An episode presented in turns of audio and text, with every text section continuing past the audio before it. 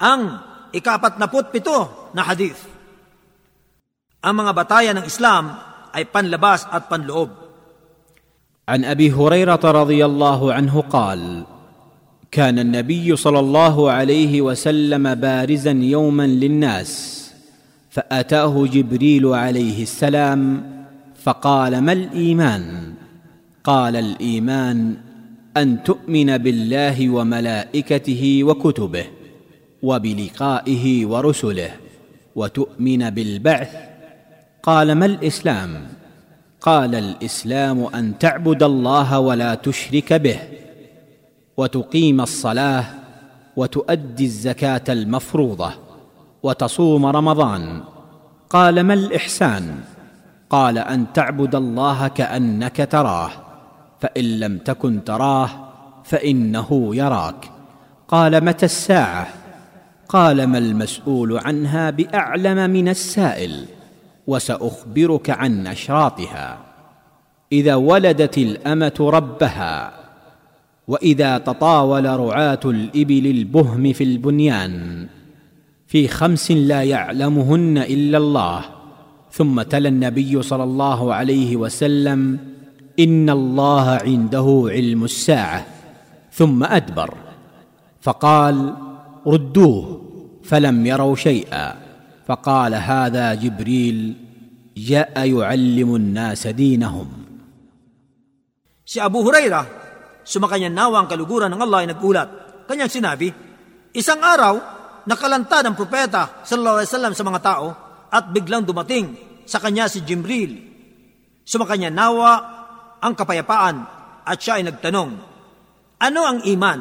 Siya ang propeta ay nagsabi, ang iman ay ang paniniwala mo sa Allah, sa kanyang mga anghel, sa kanyang mga kasulatan, sa pakikipagtagpo sa kanya, sa kanyang mga sugo, at ang paniniwala mo sa pagbabagong muli. Siya ay nagtanong muli, ano naman ang Islam? Siya ang propeta ay nagsabi, ang Islam ay ang pagsamba mo sa Allah at huwag magtambal sa Kanya. Ang pagsasagawa mo ng sala o pagdarasal, ang pagbibigay mo ng katungkulang kawanggawa o zakat, at ang pag-aayuno mo sa buwan ng Ramadan. Siya ay muli nagtanong, ano naman ang ihsan? Siya ang propeta ay nagsabi, ang iyong pagsamba sa Allah na para mo siyang nakikita at kung hindi mo siya nakikita, katotohanang nakikita kanya.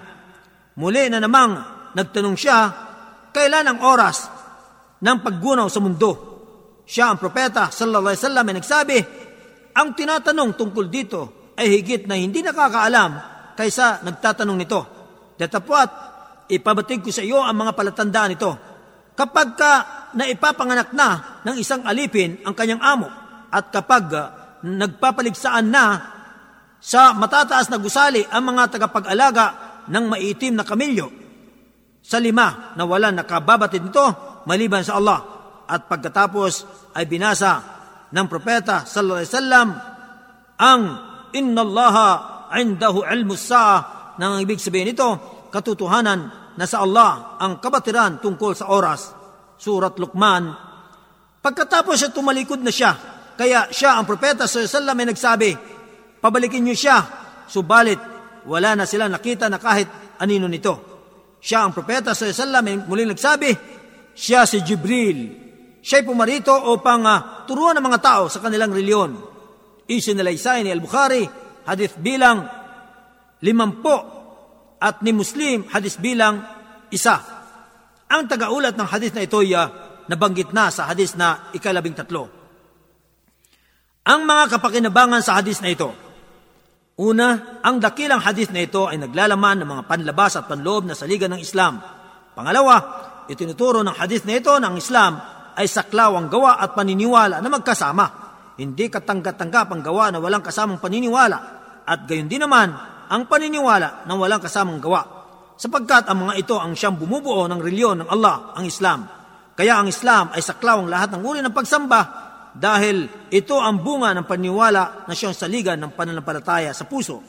Pangatlo, binibigyang linaw ng hadith na ito na ang paniniwala o pananampalataya ay binubuo ng salita, gawa at layunin. Salita sa pamagitan ng dila, gawa sa pamagitan ng mga bahagi ng katawan at paniniwala sa pamagitan ng puso.